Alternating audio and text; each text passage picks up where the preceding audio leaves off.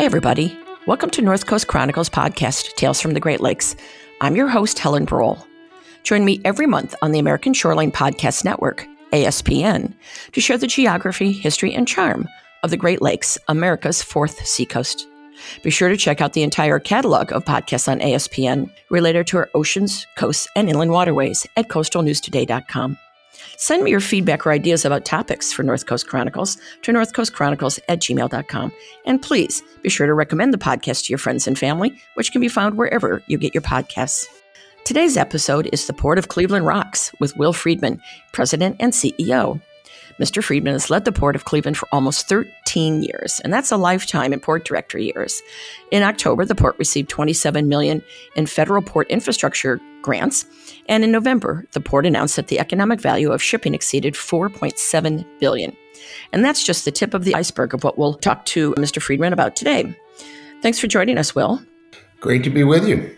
Also with us is our trusty engineer and my co-producer Tyler Buckingham. Hey Tyler, how's it going? Hey, Helen, it's going good. How are you doing? I'm great, thank you. So, you know, people hear us talk every month and assume that we know each other, and we do, but we never met in person until a couple of weeks ago when Tyler came to DC. He flew in from Southern California to attend my retirement ceremony and party.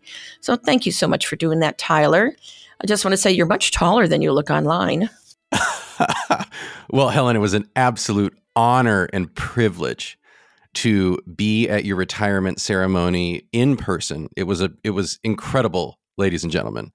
Uh, Helen Brohl, the host of this show, is an absolute rock star, and uh, to to see all of these uh, speeches at the ceremony and to see people lined up in this room at the reception, Helen, it was it was real honor to be able to take all that in.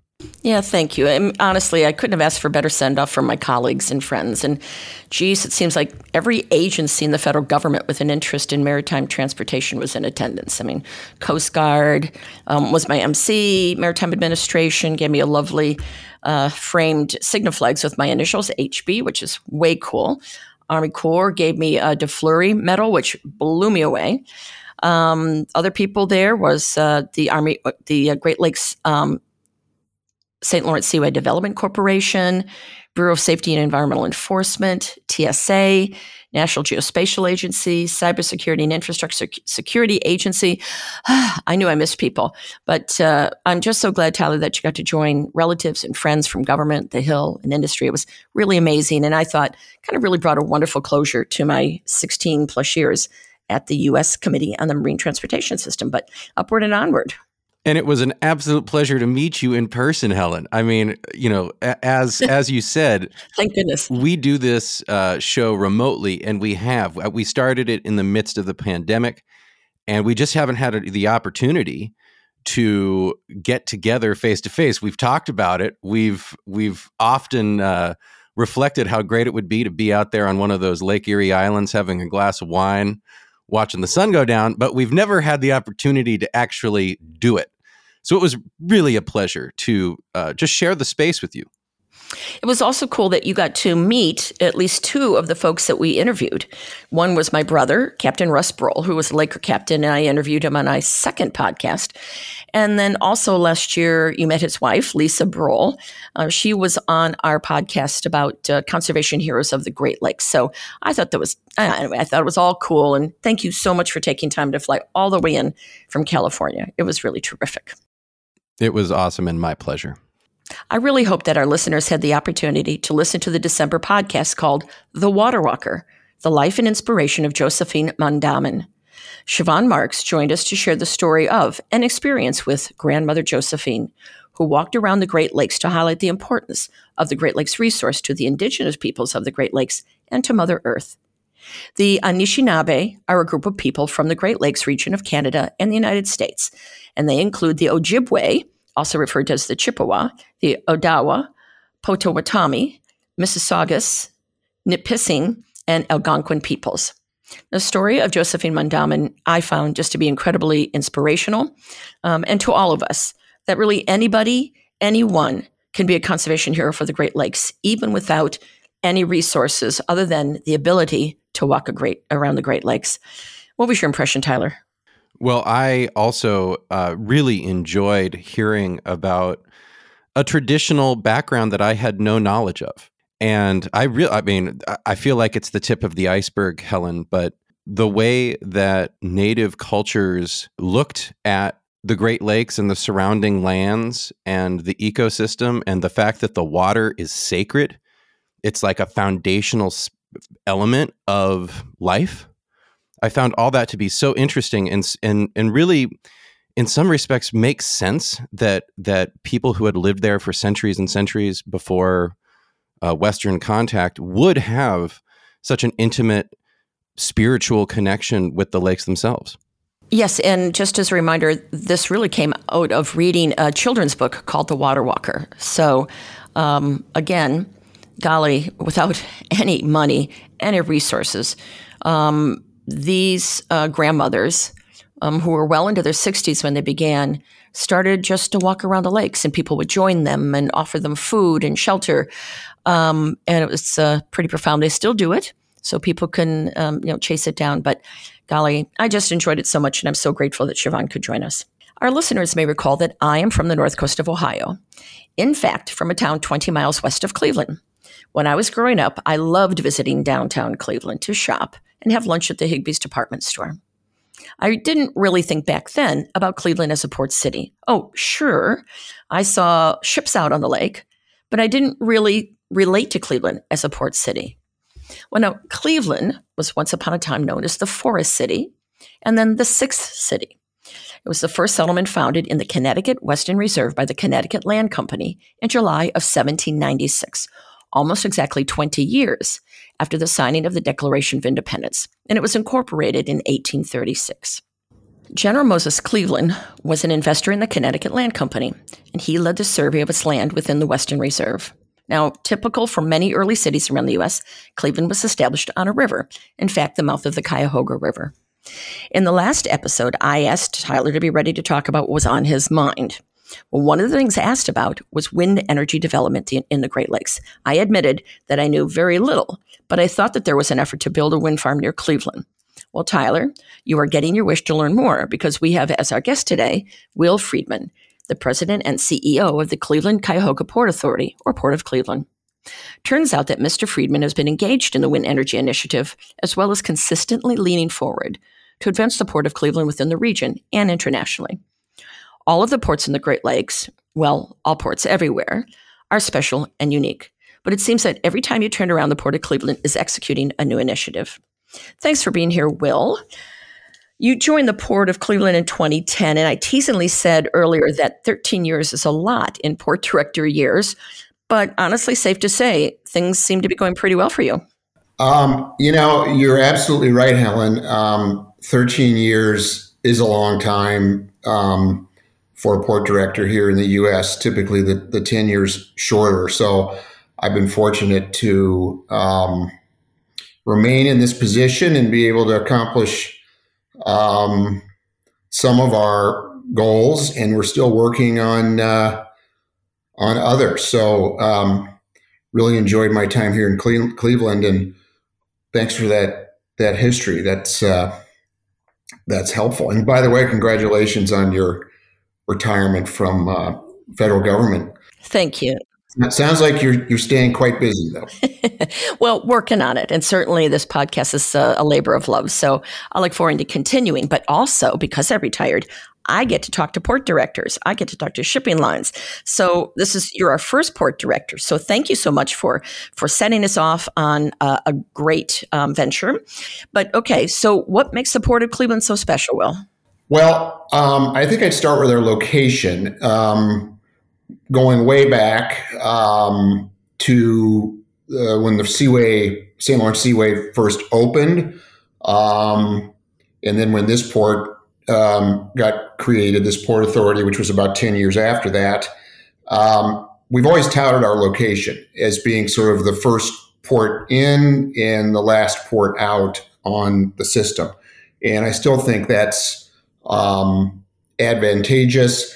Uh, you know, if you glance at a map, you can see that Cleveland is about as far south as you can get on uh, the Great Lakes um, system, and we're far enough west that Chicago is only a five hour drive. So uh, it puts us in a, in a good place for capturing cargo here um, regionally. And, um, you know, we've been able to exploit that um, to a fair extent in the last 10 or 15 years.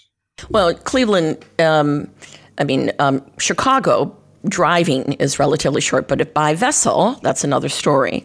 So the fact that Cleveland's um, location on the Great Lakes, like you said, a stone's throw from Lake Huron and the St. Lawrence Seaway, but you're still east of, you know, the mitt of Michigan.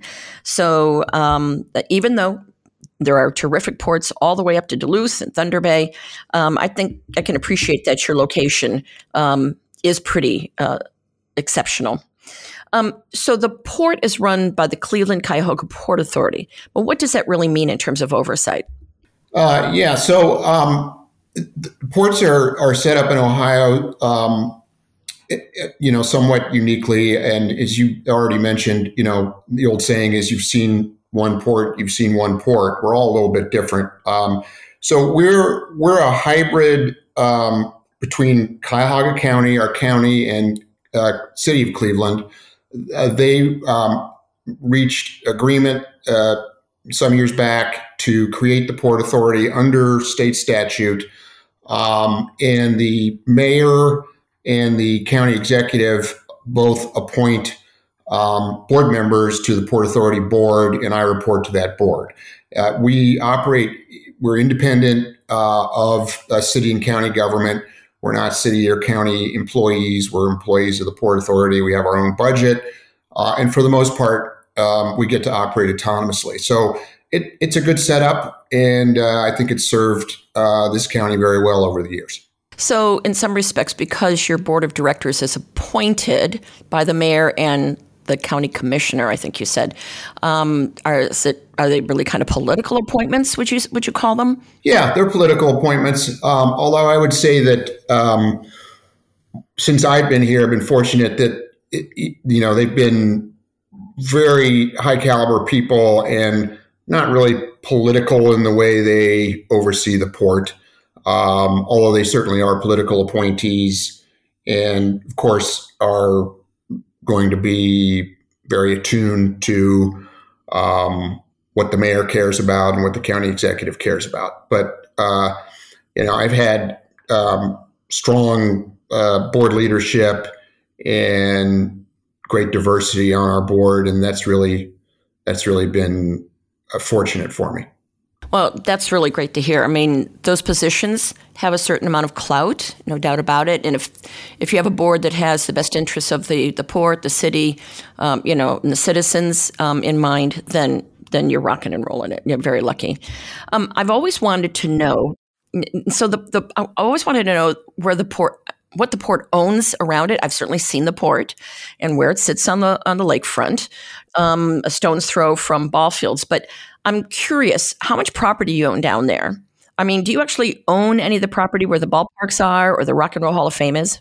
Yes, it's a little bit of a complicated question, and I'll unpack. Um, so um, we we own, in the traditional sense, three different uh, facilities. One is our bulk terminal, which is on the west side of the Cuyahoga River, um, located on what we refer to here as Whiskey Island, which has its own colorful history that you may be familiar with.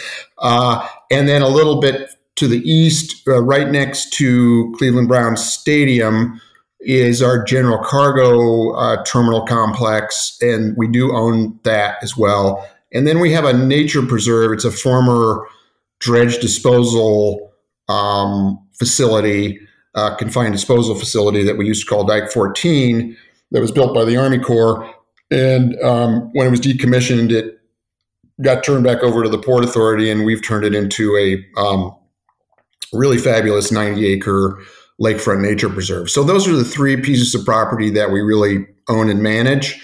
Um, we do a lot of bond financing, um, which is um, not uh, typical for port authorities. It, it's it's more of a thing here in Ohio for sure.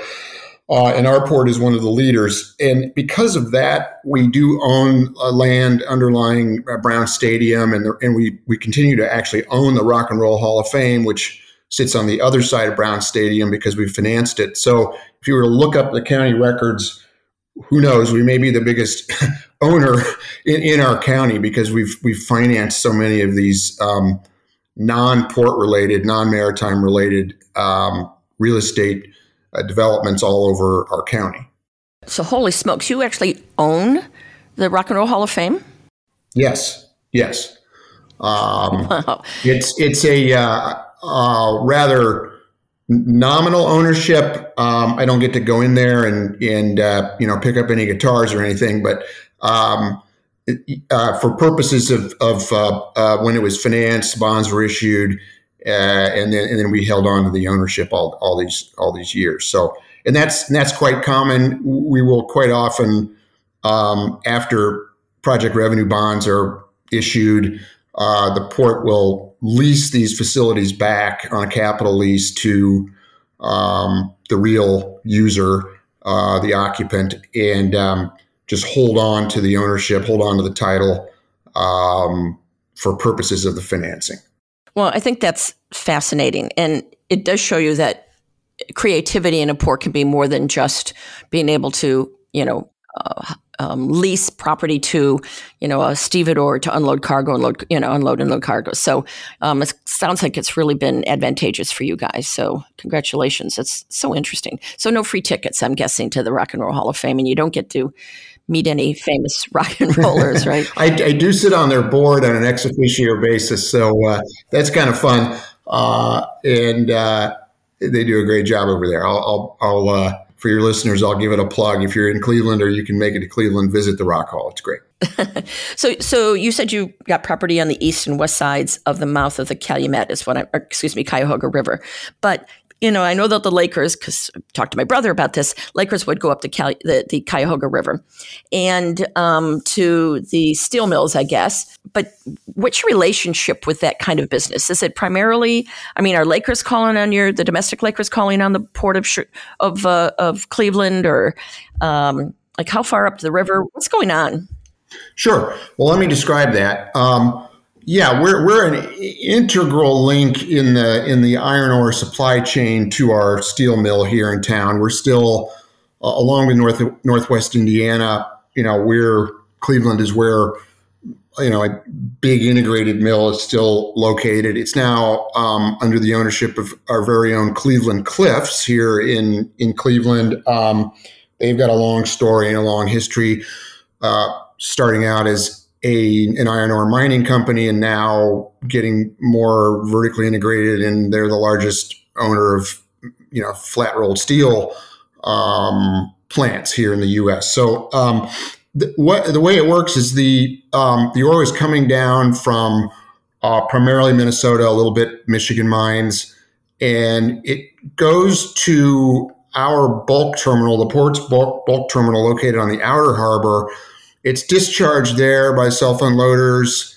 uh, typically thousand footers, and and then it is transferred back to what we refer to as river class vessels, somewhat smaller than the thousand footers, but still big ships, usually about 650 feet long.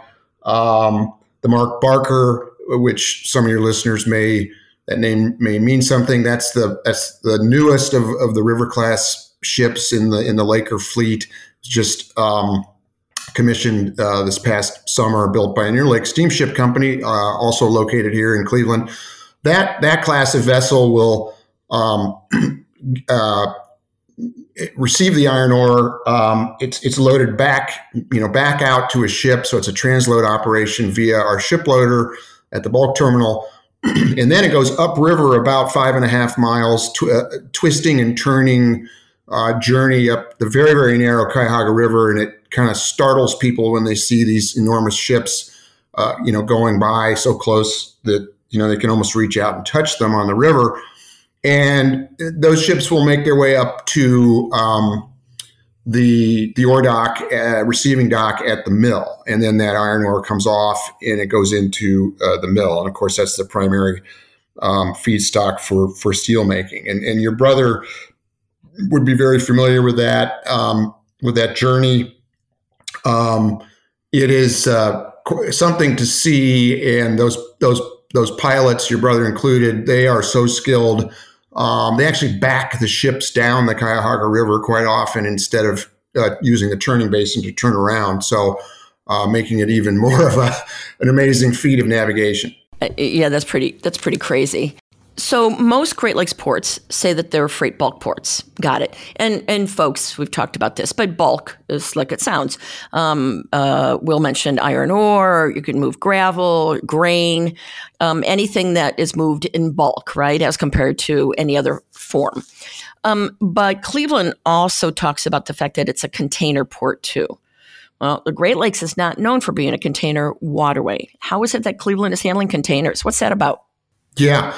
Uh, great question. Um, so you're absolutely right. You know the um, the cargoes the, that move on within the system um, on on what we refer to as the Lakers that that can't get out through the St. Lawrence Seaway locks because they're too big. Um, they're mostly carrying, as you said, you know these these bulk commodities. A lot of them natural resource um, commodities uh, that we have here in in the Great Lakes, and that's a fantastic trade. Um, it, continues to be um, extremely important for our for our economy, not just regionally but but nationally. And so we are um, always doing everything we can to uh, to support that trade and grow it here in Cleveland. On the other hand, we also look, you know, through the St. Lawrence Seaway, through our our connection to the rest of the world. Um, to growing trade, developing trade uh, with Europe and, and with other parts of the world, but primarily with Europe. And when I got here back in 2010, we set our sights on uh, trying to sort of crack the code when it comes to container shipping on the Great Lakes, which, as you mentioned, um, it's kind of died out. It, it, it, it, flourished for maybe 10 years or so in the very early days of containerization. And then as the ships got bigger and bigger, too big to transit the, uh, the seaway locks, um, we it all went away, and uh, so we were we were we were left uh, without that here, um, and I think that's really a shame. I don't think that's inevitable. Some say we can't compete. I don't really buy that. So we um, uh, invested heavily and really started uh, on our own as a port, the Cleveland Europe Express service, which is still exists. It's in its tenth year. We started in 2013, and um, uh, pivoted it over to the private sector. From the beginning, we had a relationship with um, a company called Spliethoff. Uh, based in Amsterdam, not a household name to in the in the world of container shipping, but a but a well known, very well established break bulk tramp operator, um, mostly multi purpose ships in their fleet, and um, very good company. So they took an interest in uh, trying to uh, do this with us, and um, we had sort of a joint venture for a few years, and then we transitioned it over to to them um, solely, and they continue to operate that uh, service today. We'll probably hit uh, about ten thousand TEU. Um, it's probably where we ended up last year, and, may, and we're hoping to do better this year, which is a very very small number, of course, compared to you know mega container ports um, on the east and west coast and around the world. But that's not really our reference point. We're not trying to be a mega container port. We're trying to be a useful, valuable port for companies that are you know maybe within um, half a day's drive or so for the most part um, of our port and and you know really be a niche port but but have a reliable container service that um, fits their needs and gives them an alternative to the traditional routings. Well, um, it's it's funny because if someone does know the container business, they're going to say ten thousand. But you got to understand that there's they don't really move in the Great Lakes. So ten thousand um, is you know if it's keeping the business the the shipping line um, still calling, um, that's great. So um, during this congestion, you know, in the last couple of years under COVID, when there was incredible congestion on the east and west coast um, ports. Did that help you guys? Uh, did you were able to get out there and kind of say just come straight in because you don't have that issue? It did benefit us. Um, we were out there saying that, and Spliethoff was working hard to um, go out and acquire uh, customers, which which they did, and we really did see a spike during those uh, couple of years. I mean, you remember what was happening. We all remember. In fact, it you know it it sort of broke through into the mainstream media, so it wasn't just something that people like you and me uh, were hearing about. But you know, shippers couldn't get containers. They you know they couldn't get um, you know bookings on on uh, on the on the carriers. There was that massive backlog, primarily in LA Long Beach and elsewhere, and it was bad here in the Midwest. I mean, we were getting calls right and left from um, not just exporters, um, importers as well, who were struggling, and so it it did it did uh, it did kind of um, put some wind in the sails of of this service. The the rate, what happened with rates was also um, from the carrier uh, side of it for Spliethoff. Um, that was a good thing because as the you know as rates uh, w- went up, um, it, it, made it easier for them to um, get out and uh, you know make some money on the service, and that and that's important because if they don't make money, they're not going to stay in it. Uh, yeah, that's for sure. Um, so Cleveland Europe Express, it goes between Cleveland and what ports? It's Cleveland, uh, typically with a stop in um, in Canada, um, usually Valleyfield, which is uh, uh, near Montreal, and then um, Antwerp on the on the uh, on the Europe side. Uh, and uh, it's it's a the, the, the value proposition is really the transit time. Um, door to door, we consistently beat uh, the transit time through you know traditional East Coast uh, routings, and then on to intermodal rail, typically, or sometimes truck. Um, so that's a big selling point. Visibility over of the cargo. You know, having personalized service, being able to pick up the phone and call somebody with the port, call somebody at Spliethoff. Um, all those things are attractive to uh, shippers here. Oh yeah, it, folks. People may not. I mean, those of you in logistics business understand understand that time is money, but also the amount of handling is money.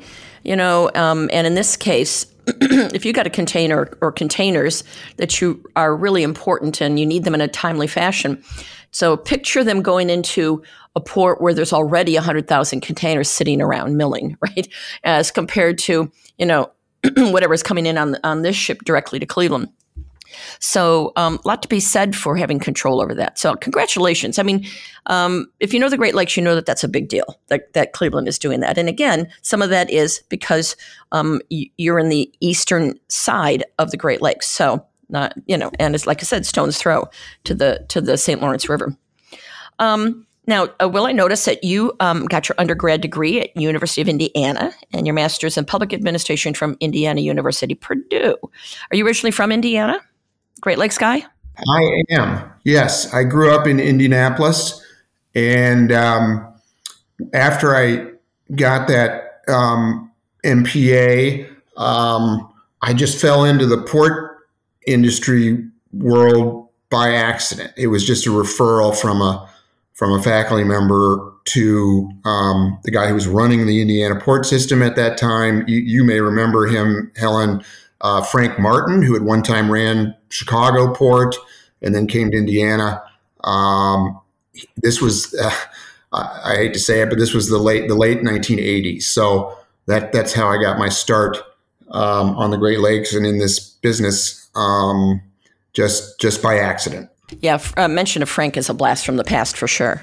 But I honestly wouldn't have thought it was that far back. Um, t- you know, I remember your name, but uh, so so um, like like you said though, looking at your career though, I'd consider you a professional port manager. You, you, would think that that's what you got your MPA in, right? Is to be a port manager. Um, but then it must have been fun to kind of run the ports of Indiana. I mean, is that like a you know pro pro quarterback from Indianapolis going to play for the Colts? yeah, that was that was uh, it was an honor, um, and I was very fortunate to. Uh, and I, I, credit Frank again, Frank Martin, when he when he retired, he really advocated for me coming back. Um, I had worked for him initially, and then I went out to Seattle for 10 years and worked for the Port of Seattle and probably would have stayed um, had, had they not offered me the position back in Indiana. So, you know, I was still in my 30s and to run a port system at that age was, you know, quite a quite an honor for me. And um, uh, that was a um, great experience. Indiana is a unique system. It's a statewide port system with three ports, including Burns Harbor up on Lake Michigan and, and two facilities down on the Ohio River. So it, it got me exposed to not only uh, the Great Lakes, more time on the Great Lakes, but the inland inland waterway system as well. Yeah, uh, it, and Great Lakes shipping is very specific, as you know we've talked about. But um, having been out of Seattle, you know, kind of getting a sense of that bigger, larger um, kind of a port is interesting too. Um, so if someone, this is kind of a digression, but you know, I'm always trying to promote people to, to consider port work. Uh, and I'll say, gee, did you look up, you know, on the American Association of Port Authorities if there's jobs available? Did you check your local ports? Because I think it's fascinating work. Um, but, you, you know, at this point, I mean, of your career, if someone said to you, boy, I'd like to be in like port administration, is it just a matter of getting the college degree in business or something and, and trying to find a job? Do you recommend that people do formal port management training? How would you do it if you had to recommend it? You know, I think there are multiple entry points into the industry. Um, and as you said, uh, you know, I wholeheartedly recommend it to young people. It's just not something that people think about here in the U.S. very much. You know, this isn't the Netherlands. Um, you know, maritime is not top of mind. Uh, but there are great careers and great career paths, uh, both on the on the public port authority side as well as with um, private companies. And uh, engineering is a good way in. You know, the technical side, um, environmental, more and more people with skills related to um, environmental issues and sustainability and, and carbon reduction uh, huge, you know, getting bigger and bigger every day in our industry. Um, you know, all the other uh, sort of specialty professional areas, you know, law. Uh, I just hired an, an, an in-house attorney um, who came really out of energy. She was a commerce commissioner in, in the state of Illinois and moved over to Cleveland. so there's a lot of ways to get in. You don't have to go. You don't. You know, it, it's great if you want to go to, you know, one of the maritime academies and and you've got some you know, maritime um, education and skills. That's fantastic, but there's many different ways to get in uh, to this to this business, uh, and port authorities, I think, are great employers. You know, I appreciate your point about that there's all kinds of jobs in a port. And the fact that, you know, you are looking at coastal resilience and climate change impacts and environmental requirements. And, um, you know, I there's just there is a lot of ways you can be involved, and so um, I think that's great. I I work with a lot, or had worked with a lot of um, um, coastal engineers, but but but even like um, uh, marine scientists, right? And and I'm always saying to them, but gee, have you thought about looking at a port? Because they don't automatically think about that. That you know, but uh, anyway, that's a really great point. Um, so it you know um, everybody's talking about cruise shipping in the Great Lakes. How's how's uh, Cleveland doing in that department? You know, uh, we're we're right at the forefront with um, what I think is going to be a real um, cruising um, kind of renaissance. Uh, maybe that's the wrong word, but um, you know, we have had steady growth. Uh, I think we'll be up probably over 50 cruise ship calls this season. Everybody got in, in, uh, interrupted by COVID, of course, but we've picked up right where we left off. Um, Viking, which came into the system last season, didn't come to Cleveland, Cleveland in its first season, but it is coming this year. Um, and we're really excited to have Viking. And other uh, cruise lines are coming into the system, building uh, ships that are seaway capable, you know, these sort of expedition uh, sized uh, cruise ships. And it's really been discovered as a cruising grounds. And I think the customer experience is is is a very positive one. Um, ports are really welcoming. There's a good combination of um, urban and more um, natural experiences for uh, for these uh, passengers, and um, so the future looks really bright as far as uh, as cruise shipping go. We, we're a, we're just a day stop at this point. Um, for the most part, it's been Milwaukee um, on the west end and Montreal, Toronto, you know, on the east end as the um, home ports. Uh, but you know, I think that I think that's going to change over time. I think the cruise lines will look at other places like Cleveland potentially to um, you know to embark and disembark passengers as well. So when you think of Viking, um, you often think of those barge-like ships that are on, you know, the Danube or other rivers in Europe. So what are the Viking ships like? Are they? I can't imagine they can do a, a barge-like ship on the Great Lakes. But what are these ships like? You said expedition size. I get that. Uh, are they just like mini versions of the kind of cruise ships we see on the ocean? Yeah, these are these are not the the sort of barge like you know river river vessels that you know Viking kind of pioneered in, in Europe and now they're going elsewhere. These are pretty sleek, um, you know, more like ocean going cruise ships. These new builds, they just built one called the Octantis that came into the system last year. It's a pretty pretty glamorous looking ship. Um, very well appointed inside, eh, very very sleek on the outside.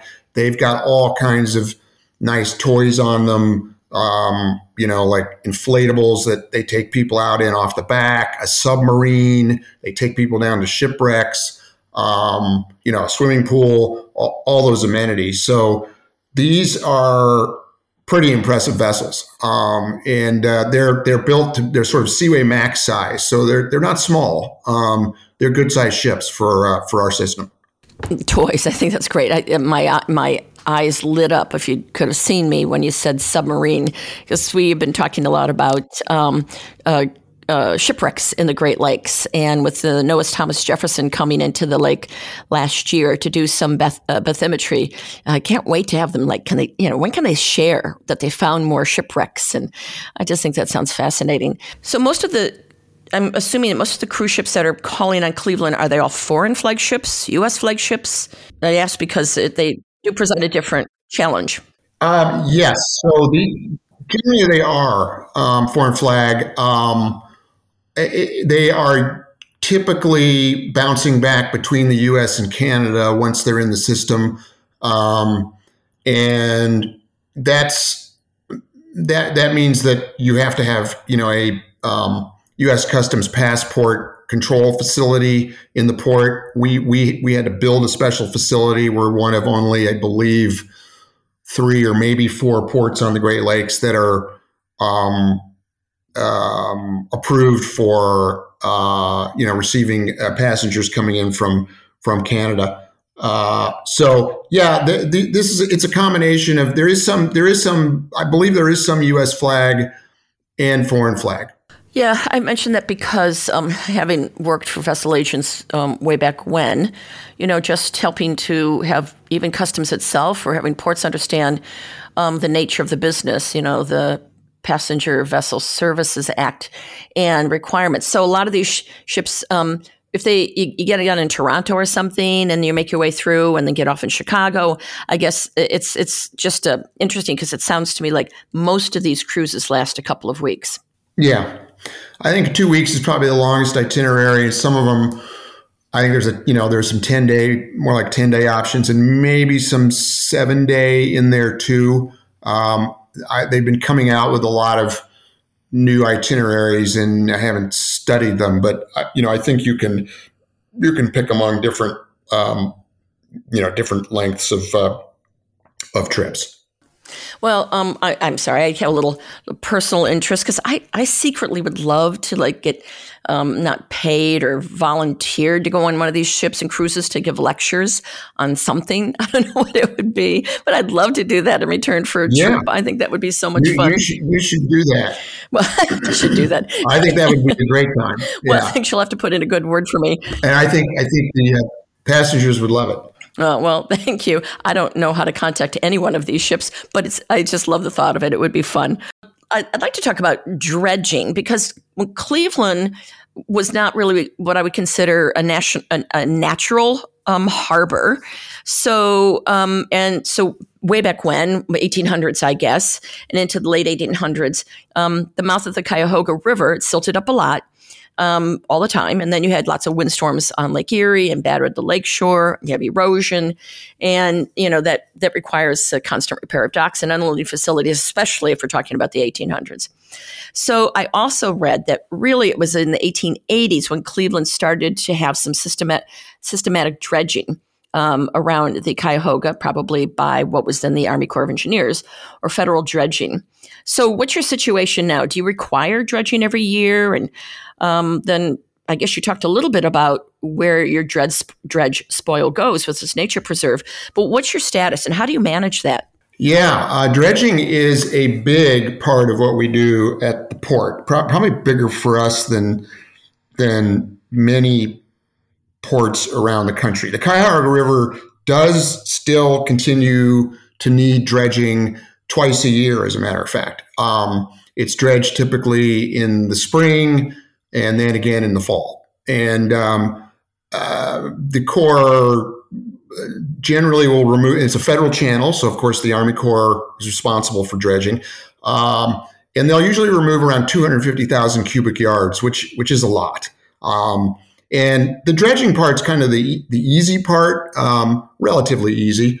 Um, you know, just going out with the right equipment, the Corps will you know hire a dredging contractor, and they'll they'll go out and scoop it up.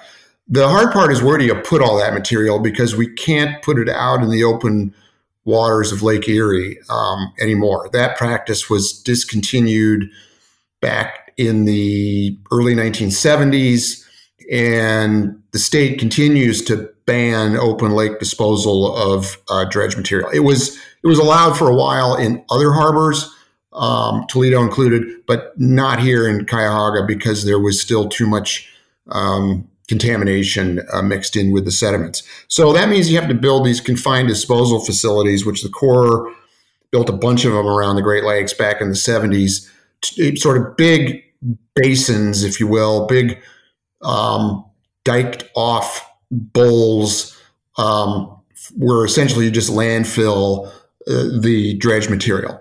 And uh, there have been four or five of those built here in, in Cleveland. One of them was has now been turned into a nature preserve, and there are several more that are still still active. And we've kind of flipped things on its head a little bit here in Cleveland, where typically the Corps will operate those confined disposal facilities.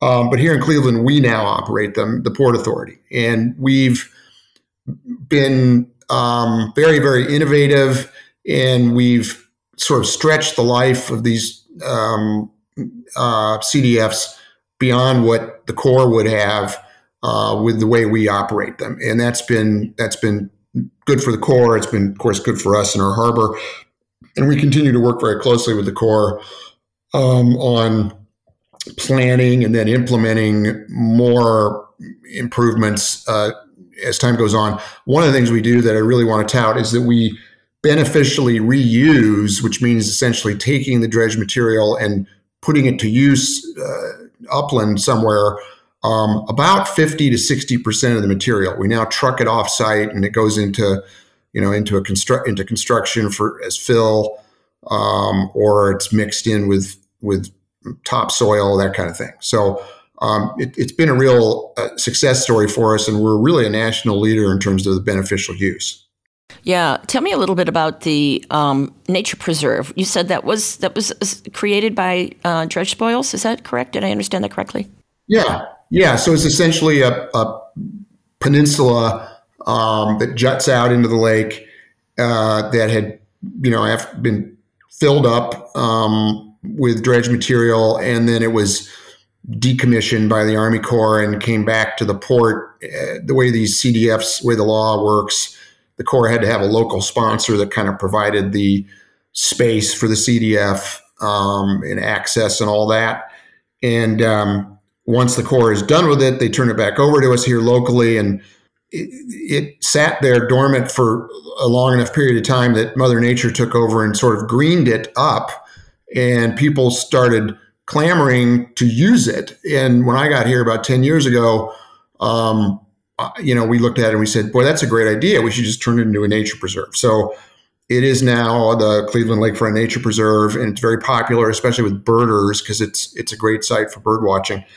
Um, it has spectacular views of the city and in you know essentially a 90 acre park on on the lakefront. So that's one of the things we do. That's um, really a nice uh, amenity for the community. Wow, it, that does sound great. It's are you? Does that mean you're in the park business now too? Did you add that to your resume? That's right. We're we're in the park management business, which is really you know I mean port authorities around the country um, quite often will will be in the park business and. Um, you know, we'll we'll provide public access to the waterfront and and, and do a good job of it. Um, Seattle's a good example. Uh, I don't know if you've spent any time there, but a lot of the waterfront parks in Seattle are run are actually Port of Seattle parks. So when you said you dredge twice a year, man, I, I that's like Louisiana caliber dredging. I, I, just couldn't imagine that it silts up that often. Yeah, it, it, it does. The Cuyahoga River, um, it's not a big river. It's not a large watershed.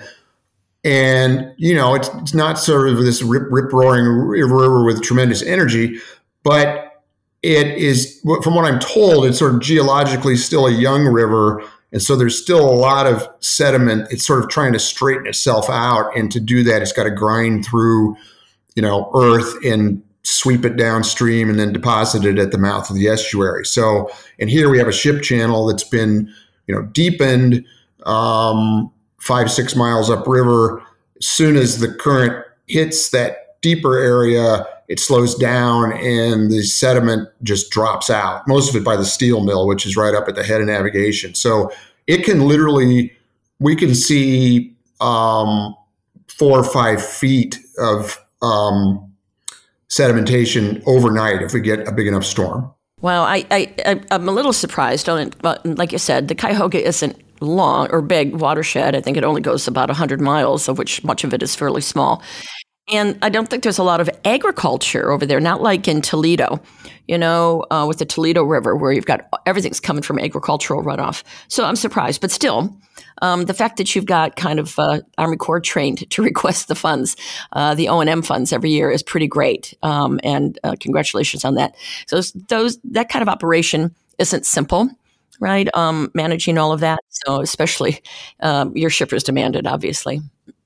so, I can't can't stop this conversation when we're talking about wind energy and turbines. What's going on um, in the Cleveland area about wind energy development?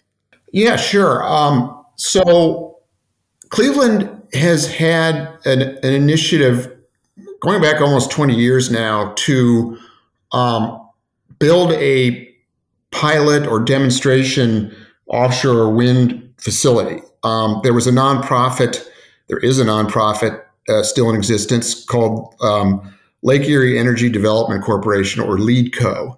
And LEEDCO's mission is to try to get this pilot project built. Um, and, they, and they've been at it a long time. Um, I'm on the board. I'm actually sort of running it at the moment because the staff um, went off and work is working on other offshore wind projects uh, elsewhere. We got stalled by some uh, lawsuits here for a couple of years, and um, folks had to go off and make a living. So um, we at the port have been involved from the beginning. We're we're big proponents, as you know. Um, port authorities, term you know terminal operators, our industries, you know, really really excited about offshore wind and what it's going to mean. And there's investments already happening on the East Coast as they gear up for, you know, the big utility scale projects there. And I, you know, I think that that's a potential future for us here in the Great Lakes. There's certainly some controversy around it. Um, there are opponents, as I mentioned.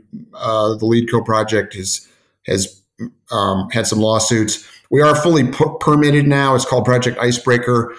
We're, we're fully permitted. Um, we're really, you know, at a point where we could um, relaunch this project. Uh, we have a, an agreement in place with a Norwegian company that um, had been all set to be the developer, and then, as I mentioned, things got bogged down, and they kind of hit the pause button. But they're looking at the business case again, and we're hopeful that they will come back in as developer. And if they don't, there'll probably be others that would.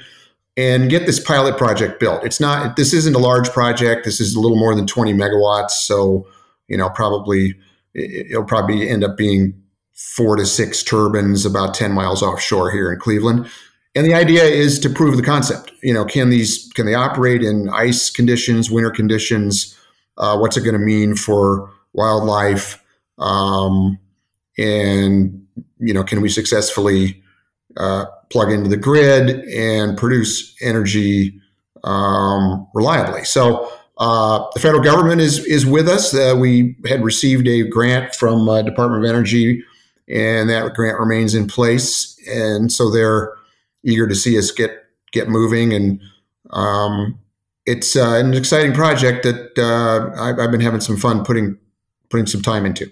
Well, I, I, it is so interesting, but in terms of conflict, I, I can't imagine that these are going to be built in you know uh, in um, to conflict with shipping.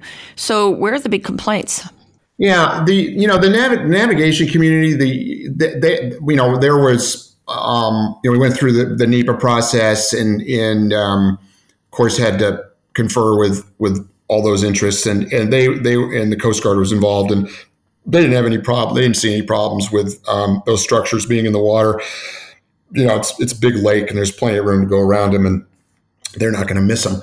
Um, the the opposition has largely come from people who say they're concerned about bird and bat um, impacts, and there were, we did a LEEDCO did a huge amount of of, of study, uh, you know, hiring experts to study that question, and you know, the federal government, Department of Energy did you know did did the NEPA, um, really ran the gauntlet uh, on on all of this, and the conclusion was, you know, that in, any environmental environmental impact should be very very minimal. But there were those who felt that that wasn't necessarily going to be the case, so they they sued and said, no, you, you didn't do enough study, and this is going to harm birds and bats. We went all the way to the Ohio Supreme Court, and the Ohio Supreme Court said no, they did everything they should have done.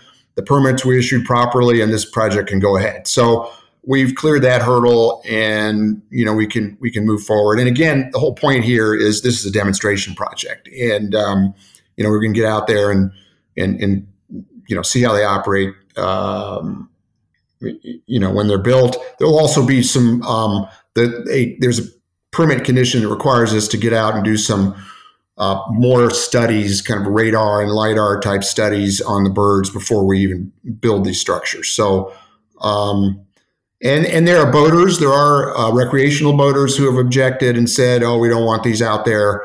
Uh, we think they're going to be an eyesore and they're going to be in the way." Um, but uh, some, you know, polling. We've done some polling over the years, and the public overwhelmingly seems supportive. So, um, but you know how it is. It's very hard to build uh, these. Any, you know, listen, any large scale project today is very difficult to build.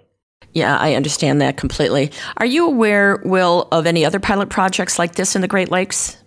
No, um, we're we're the only we're the only project. Uh, the National uh, Renewable Energy Lab, NREL, is about to come out with a big feasibility study on Great Lakes wind because the Biden administration, the Department of Energy, really wants to uh, push it forward and sees it as an important component to meeting the um, you know the goals that the administration has set for um, taking on climate change. And so uh, it's not out yet, but in my discussions with folks at the Department of Energy, you know, they're anticipating that this study will more than likely be be positive when it comes to the potential for uh, wind in the Great Lakes. Um, you know, I think Lake Erie uh, is probably the best suited.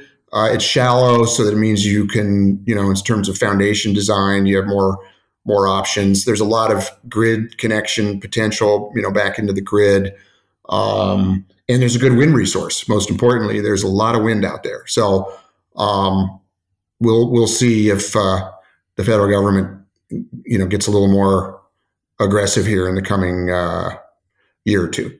Thank you. Um, the uh, concept that that Lake Erie is rel- relatively shallow, probably has some good bedrock there as well. So, well, we'll be watching. Um, so, thank you for that. Um, well, I can't really, it's a, we're kind of almost out of time here. I can't thank you enough for joining North Coast Chronicles podcast. Um, you clearly have your hands in lots of pots and definitely not uh, bored. And another reason why you probably enjoy your job so much. You're a great guest. Um, now, other than to talk about the flats of Cleveland, which is the area known for its restaurants and bars, uh, what one thing do you want people to take away from our conversation today?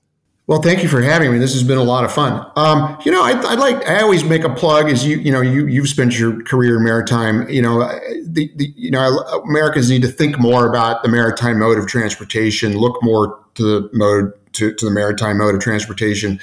I think we've got so much upside potential um, here on the Great Lakes and along our coasts to utilize the mode more. And I think it can be a great source of jobs. We've already touched on uh, employment in maritime a little bit. Um, so that that'd be kind of my parting shot. Um, and then uh, come to Cleveland and uh, visit us here. It's uh, um, actually a place that is is a lot of fun. Whenever I talk to people visiting, they always say, "Wow, I, I didn't realize Cleveland was going to be so nice." You know, we sort of have that that Rust Belt reputation, but um, uh, it, it's a great place to visit. Well, so I got to ask: Does the port own any bars down in the flats?